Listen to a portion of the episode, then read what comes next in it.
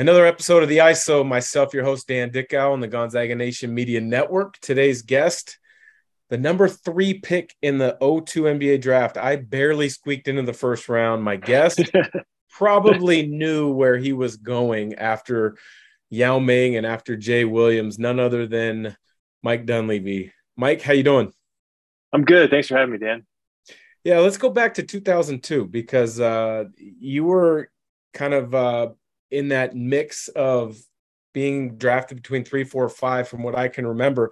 But it was a unique draft in that the European and the overseas uh, attention just boomed. You had Yao Ming at one, and then you had a Nene Hilario, Tskitishvili. You had so many of these other guys that we didn't really necessarily know much about. Um, but but you were kind of at the top of a lot of draft boards. Walk us through how that was for you uh, during that time.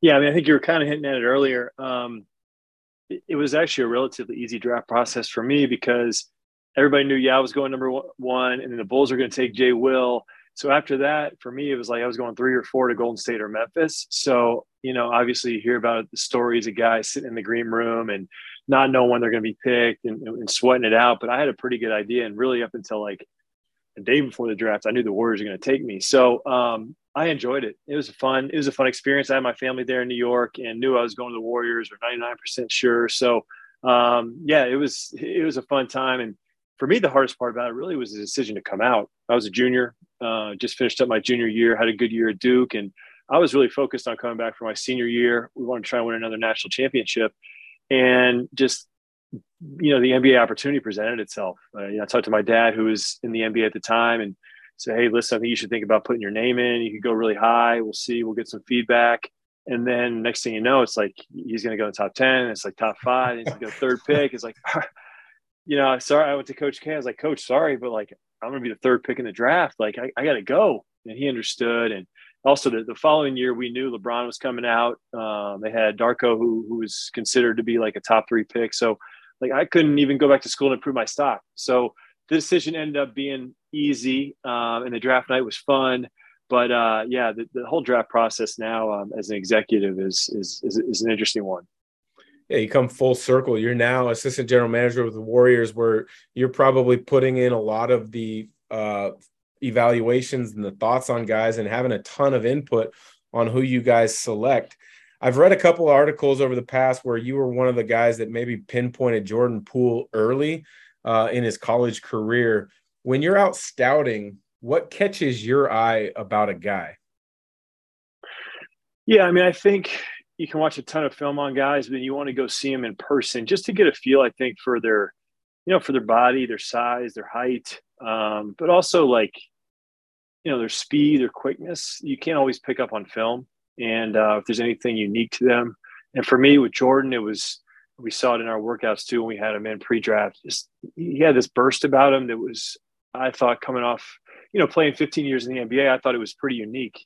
I thought he could be able to get get by guys, and so you start with that, and then you build off of it. But um, yeah, man, we you know picking 28, and we've picked late a lot lately. We've had some higher picks. Eh, you know, the first thing you got to know is it's, it, it's tough. You know, it's in many ways a crapshoot. You try and do as much homework scouting as you can, but a lot of luck is involved, and um, you just kind of kind of mitigate risk and, and, make the right pick for what you think is your organization and, and, team moving forward. Well, you guys usually pick towards the end of the first round because you've been so good for so long. Um, and part of that's because obviously Steph Curry is one of the greatest players of all time. You know, when when you go to practice and watch after practice, you, Klay Thompson, Steph Curry, who's the best, Steve Kerr, who's the best shooter in the gym? Man, it's not me uh, especially anymore. Like you said, these guys are the elite of the elite. Um, you know, and obviously having KD here for a couple years, he was right there. It, it's incredible to have a gym every day with those those types of shooters, and I don't think anybody takes it for granted. Um, and then every once in a while, you just kind of catch yourself watching Picasso paint. You know, after practice, getting the shots up. Uh, it's you know, it's it's pretty special. And uh, the guy, the guy is a great shooter because you know, he was probably born to shoot, but he also puts the time in. The amount of time the guy puts in, the amount of shots he gets up, um, there's no coincidence that he's, you know, the best that there ever was. Well, you put a ton of time in, and you've been around the game from from the time you were born. Your dad played in the NBA, coached in the NBA. You've been around it. What about like that those innate traits of of understanding the game a split second before other guys how did you pick up on that? Was it conversations around the house? Was it just being around the game and watching practices as a kid? How did you kind of pick up that iq that you you were known for? Yeah i think it's a little bit of everything like you mentioned. Um, it's being around the team you know teams that he coached at practices at games in locker rooms on team planes. You know hearing the chatter you know it's at night my dad's home watching film you know, after I get my homework done, going up there and watching with him. And frankly, probably half the time I wasn't paying attention, but you you just kind of pick up things by osmosis. So, and, you know, just watching game after game over the years, you pick things up, And you start to understand how the game is supposed to be played, and um, had some really good coaches over the years, which helps too. But I definitely notice now you see guys that are young, and then they're young, where they also really haven't been around the game a long time. Well, that's where you say, hey, he doesn't have a great feel, or he struggles with IQ, and you can't really blame them. They haven't been around it much. Whereas I grew up around the game, and that was certainly a strength of my game is, is understanding how a coach wants to play um, and understanding my teammates around me and, and, spacing and flow and all that. Um, you know, it made up for some of the deficiencies I had, maybe with athleticism or strength, things like that. I played for your dad for one year with the Clippers, and uh, it was one of those things where he had a number system for everything on the floor. So yeah. a lot of people know sevens or pick and rolls, but it would be uh, a down screen's uh, a six, a cross screen's an eight. So you add them together, they're 18s. Is that the way you grew up learning the game? Like you'd be calling out numbers to people on the floor, you know, in youth basketball, and they'd look at you like you're crazy you know what i should i should know his system better but the amount of people that come up to me that played for him or coached with him or coached against him is like oh your guy's system i know all you know all his plays and all his different calls it was so interesting and the playbook was super super deep and intricate but it was all pretty learnable based on the number system you're mentioning i yeah i don't i didn't play against my dad's teams a ton and i didn't um have to know his offense growing up because I didn't play for him. Uh, so I hear all about it, but I didn't really know it. Uh, but it definitely um, is one thing I always pride myself on as a coach's son. Like you got to know the plays, you got to know the coverages. My dad always said that you got to know that. So you know, as a pro, I always wanted to make sure you know scouting reports and pre-game plans and all that. You know, never make a mistake on that type of stuff. yeah, I, I, still remember how detailed that that playbook is, and and I use some of the terminology with my son's AAU team, my coach, but uh, you know, lots of good stuff there. You're a good player in high school. You and a uh, Casey Jacobsen, who's a good friend of mine, he's been a guest on the show a couple times. Um, were kind of the wings that were both McDonald's All American level wings on the West Coast. He mentioned he wanted to go to Duke, and it was kind of down to you and him who made their decision first. What was it about Duke, and how easy was it to say yes to Coach K? Well, I think growing up in, you know, I guess going to high school in Portland, we kind of grew up all over, but going to high school in Portland um, is a long way from Duke. But, you know, even back then, they had the prestige, the 91, 92 back to back teams. I kind of grew up watching that. And frankly, in high school, I didn't reach the level of being able to go to Duke until I was probably a junior or senior. So it wasn't really on my radar. But when they came calling, it was it was incredibly appealing. Um, I also looked at North Carolina. I looked at Stanford. Stanford had a great program and obviously great education. So looked at all those schools. I took my time. I made a thorough decision.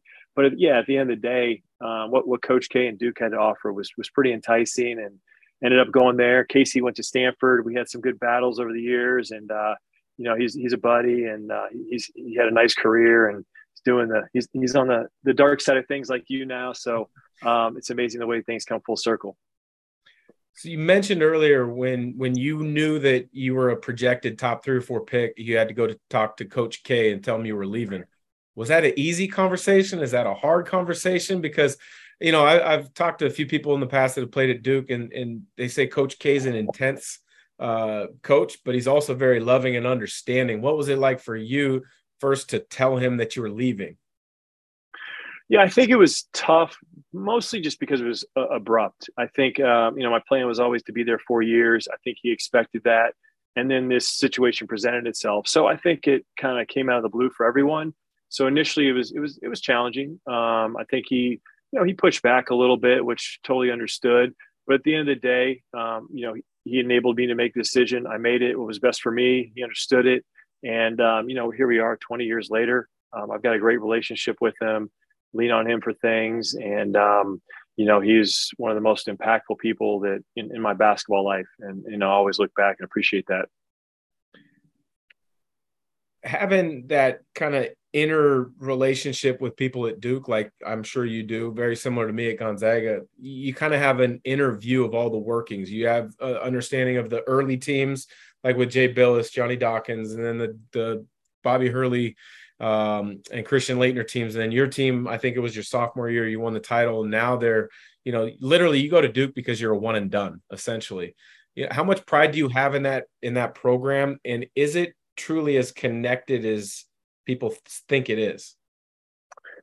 Yeah, it is. I mean, you know, they have this thing now, the brotherhood, which is all the the alumni players that, you know, stay connected through, you know, texts and emails and get-togethers at games or Final Fours and things like that. And it's it's great, um, but there is a network that's real, and I don't think that existed as much when I first got there, uh, but it's grown over the years.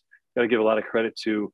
Um, you know, some of these guys that came after us, Nolan Smith and Jon Scheyer, have done a really good job of connecting the, the generations of players. But when I was there and, and leading up to going there, I prided myself on knowing the history of the program, knowing that you know the years that Coach K was there, you know the, the players he coached, the teams he coached, and he referenced those teams a lot. So uh, whether you read about him or you heard what he said about them, you knew him, and I knew those guys like the Jay Bilases and the Johnny Dawkins. Those guys were around when I was playing, and obviously they're around now still. And I like to know the guys now they're coming in the NBA. These young guys, even though they're one and done, you know, they've we've always share, we all share the same bond of playing for Duke and playing for Coach K. That'll change now, but I don't think it's going to be drastic. You know, Jon understands the the ins and outs of the program and what it all means. So I'm really looking forward to, to watching him and his staff coach and seeing where kind of the next chapter of Duke basketball goes. As an assistant GM, you crisscross the country throughout the year evaluating teams and players at practices and games. Is is there do you have a, a certain amount of pride when you go to Duke and watch a Duke player? Do you kind of have to take a step back when you're taking your notes and your evals? Uh, or has it been pretty easy for you to give a, a, clear and easy eval on guys, whether they're from Duke or from another school? Yeah, I mean, I think it's, uh, I guess the first, the toughest part, I think, for me going to a Duke game or practice is like not showing up with my Duke gear on. They're like, hey, I got a little bit of a job to do here. I, I got to watch through the lens of a, a scout as as opposed to, you know, an alumni and pulling for my school. So there's a little bit of both. But, um, you know, I think the good thing with the Duke guys is the relationships. You know, you get a good idea of who they are. I can talk to you know Chris Carrawell or Jon Scheyer, the guys on the staff, Coach K. Um, and, and, really get a good feel for, for the player and, and the person versus you know, you have good relationships with other universities and coaches, but maybe not as good as I do at Duke. So, I mean, it's certainly an advantage. Um, but yeah, I mean, you got a job to do. You can't, you can't put too much bias into it in terms of uh, the player you're picking. Uh, you got to go forth and, and, make the right decision. And, and of course, our group, our scouts and stuff, you know, they always, you know, they always like to give me a hard time about Duke and, and keep me level headed about it. So it's good. On a on a typical season lead up to a season you guys got training camp that's going to be starting in, in a couple weeks uh, you got to get out and and see fall practices because I would imagine that's important for you to to eval guys early in the season and practice where they're being taught, where then you can see how much they absorb and learn, and then they are able to to you know perform with those characteristics the coach wants. How much do you get out as a GM um, during the early season, and then during the season? Yeah, I mean, great question. I love getting out early to see the practices, like you mentioned. I like it to see. I like to go to practices where there's a decent amount of pro talent, you know, young guys, some freshmen that you haven't seen, you don't know from high school as much, but also schools and programs that have you know good coaching staffs. You know, last year spent some time up at Gonzaga. You know, you get to see Coach Few, our guy Brian Michaelson, um, and then but also they got players. You know, Chet's there. You know, you go see players. So I like to to find the schools that have that in the fall and get a head start on stuff. And then end of October, you got the practice. November is super heavy. You got a Champions Classic this year, the PK 85 tournament in Portland. You're just trying to get volume, see as many high level players and programs you can see in November, December. And then you kind of whittle it down and say, who do I want to go out and see, or who do I still need to see in the conference season? Uh, it plays itself out pretty well. Um, just like to be able to see every player um, that we would consider taking in the draft. Uh, hate hate drafting a guy that maybe you didn't see live. Um, you know, for me, everybody's different. For me personally, I like to have that comfort level how does it work in the Warriors organization? I, I, had Chad Buchanan, the GM of the Pacers, on a week or two back, and, we kind of talked about how they did things. How does the Warriors work as far as, you know, uh, Bob Myers makes the final decision, but takes input from each play uh, scout as well as the assistant GM yourself. Uh, how does it work with you? And then do you ever feel like you have to give an extra little bit of emphasis to the guy that you really like, or is it always kind of become a consensus on who you want to pick? Yeah, we've got a pretty good group collaborative process. Uh, we've got two great full time college scouts who scout the country all year long. And then we have probably another five to six of us who are out there seeing games. Um, uh, while as also seeing, you know, we're seeing pro games too. We're seeing, you know, handling other things that are go on. So we've got a group that's probably eight guys that kind of put our draft board together, build our build our draft thoughts, ideas. Bob's pretty hands off. I mean, he certainly goes out and sees players. He tracks things during the year. He's reading the reports, um, but he really lets us kind of dictate everything. And then, kind of the last you know week or so, he comes in. He gets a feel for where we're at on things. He's watching more film on guys, and ultimately hits his call. And, and Joe Lacob's very involved as well, our owner. Um, it's kind of those two guys' call but the rest of us are sort of you know doing the legwork building it up and putting us in a spot where you know hey we're, we're picking between these three or four guys. Let, us really hone in on these guys or you know kind of building the strategy out and uh, you know bob and joe kind of make the final decision. So if you kind of have it whittled down to three or four guys i know lots of uh, teams will throw out different smoke screens out there you know and you don't have to give me the warriors process but but how how does that typically work? You guys would bring in extra players during the draft that might be around that certain area you guys are picking? Yeah, I don't I don't know that we've ever done any stuff like that where we're trying to lead lead anyone astray. Um, I think for us, it's a matter of just okay, we collect as much information on you know wh- where guys are in our range, um, and then you know just talking to teams, being honest with teams, but not spilling all the beans. Uh, I don't think I don't think too many teams do that. So um, it's definitely uh, you know there's a bit of game theory to it. Uh, we don't like, you know, we don't like to lead anybody astray. I don't think we put too much stuff out there in the media that's inaccurate. The media may pick up things or speculate on things, you know, as far as who, who we like or who we may take. But you know, I think for the most part, we're pretty good about keeping things cl- close to the vest. And um, you know, when when the time comes to make the pick, uh, you know, we've we've settled on it, you know, maybe a day or two before with our board. But things are fluid during the draft, and things can change. Sometimes you want to make a trade, but we've got a pretty good process that's sound, and uh, you know we feel good about the success we've had lately with drafting young guys. You played 14, 15 years in the NBA. Obviously, I'm sure with your your dad's background as a coach, you might have had some interest in getting into coaching. What was it about front office work uh, that was appealing to you? Because I spent one year with the Blazers after done playing, doing some player development and front office scouting, um, and it was great. I enjoyed it but it's also a, a, grind where you can miss out on some things with the family, which is one of the reasons broadcasting has been so great for me. Sure. What was the transition like for you? Yeah, I think it was a my appeal for the front office versus coaching. I think uh, you know because my dad did both, right? He, he was you know he was kind of GM president with the Bucks and the Clippers while coaching, so I saw both sides of it. Um, I would say the two things that appealed to me at this position were lifestyle, like you mentioned, with family and flexibility, but also just the strategy, the long term thinking aspect of it. A little bit different than the day to day of coaching. Um, I'm certainly interested in do a lot of stuff with our group with player development, um, but that is that's the coach's area, um, as is X's and O's and game strategy and all that.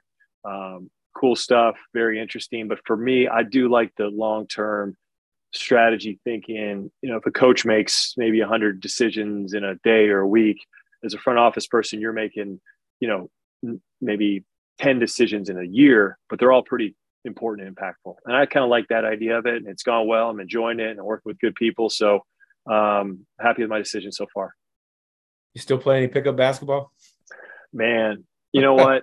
I, I, I, wish I could. Um, I got out of the game pretty pretty clean injury wise with my hip. I do not have a good hip, and my left hip's bugging me, and it's tough. So other than with like mess around my kids in the driveway, um, I do not play much. Um, but honestly, I don't I don't miss it too much. Picked up other things like golf, like pickleball, things like that you compete in. Uh, so right now, um, I'm, I'm in a good space, but I don't play a lot of pickup. yeah, it's been a while since I've played pickup. It's it's crazy here in Spokane because uh, Stockton still runs uh, every oh, yeah. open gyms, and uh, he doesn't he doesn't necessarily play every single weekend anymore. Um, but he's still down there all the time, and occasionally he'll play. Last time I played and he played, I don't think he missed a shot inside of 15 wow. feet. It was amazing. Wow, wow. So you you play uh you kind of just show up here and there. You're not consistent. You're not consistent with it. Exactly. Yeah. Yeah. It's it's that's, see, that things. that's actually what's that scares me the most because I feel like those are the type of guys that show up. You play once, you know, every four months, and that's where you yeah. knock on wood, blow out a knee or, you know, pull a hamstring or even worse. So uh, that one, that one always scares me too. and that's, that's one reason I haven't really gotten back into playing because one, for me, the competitive factor, right? You play at the highest level, like you want to play against the highest continually. The second one is, yeah. I don't want to get hurt. I'd rather be able yeah. to coach my son's groups than, than be on the yeah. training table. How about the golf game? Where, where, where's that at for you then? You play at Olympic. Where do you play at in San Francisco? Yeah, there's some great courses out here. Olympic, I'm a member at Olympic, and then you know um, there's Harding Park, there's a great public course. You got some great private courses like the Cal Club, San Francisco, um, Lake Merced, and then you go further down the peninsula with Mon- you know Monterey. You got you know Pebble Beach, Cypress, on and on. So great golf here.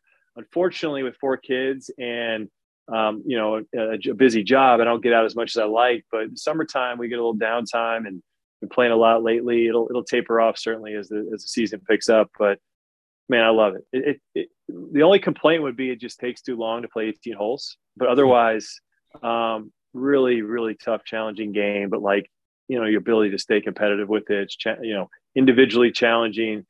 Um, just I, I've gotten the bug. I'm pretty addicted to it. Yeah, that's I'm right there with you. Big family. It's hard to get away for five and a half, six hours for a round. Yeah it, it definitely clears your mind. Getting outside uh, is definitely refreshing as well. When you look at the the upcoming season for the Warriors, obviously you guys uh, are one of the dynasties of all times. But what truly separates the team that you guys have put together from some other really good teams in the league right now? Yeah, I mean, I think it. You know, first of all, we have a level of talent that's you know in the top five or ten you could easily say you know enables us to compete. But the biggest thing is just having Draymond, having Steph, having Clay, uh, uh, guys that are still playing at an extremely high level, but have been there before. And they have that they have that experience that uh, gives our, our other players confidence. Um, it enables them to grow.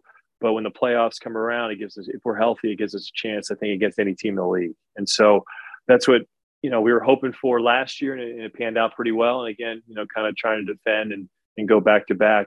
That's what we'll rely on. we will need some luck. We'll need some health, and and I think the league is better this year as teams get healthier. But um, you know, we feel as long as Steph's at a, at a you know MVP type level, um, you know, we're going to have a chance to have a really good team and, and, and win it. You mentioned Brian Michaelson earlier. A lot of people that listen to this podcast are obviously Gonzaga fans. Uh, you played high school basketball with, with B Mike, as he's known. Uh. I think he's one of the the up and coming assistant coaches in all of college basketball. He's ready to be a head coach when it's the right opportunity, just like Tommy Lloyd at Arizona. You got any uh, B Mike stories that you can share real quick? Man, he he was a really good high school player. Um, a big reason uh, we won the state championship in, in Oregon in 1999. Um, he was before his time in the sense of um, like a plus wingspan. Uh, I just always remember Brian never looking like the, the quickest or fastest guy in the gym, but he was like incredibly effective with, you know, defending, getting his hands on balls, just making plays. And the guy's just freakishly long. I'd be interested to know what his height versus wingspan is. But like to me, he was, you know, you, hear Jay Bilas on draft night talk about length and long and all this stuff. I, you know, uh, I always, I always first think of Brian because uh, that that helps him become pretty, pretty effective player. Yeah, no, he absolutely had a long wingspan. You'd think you'd be by him in open gym or at practice, and then yeah. his arms would come yeah. out of nowhere and poke the ball away. So, well, Mike, I really appreciate the time. It's it's always good to catch up and see you uh, on the road when I'm doing broadcasting, and, and I've run into you when you're doing your scouting duties. So, thanks for joining. Appreciate the time.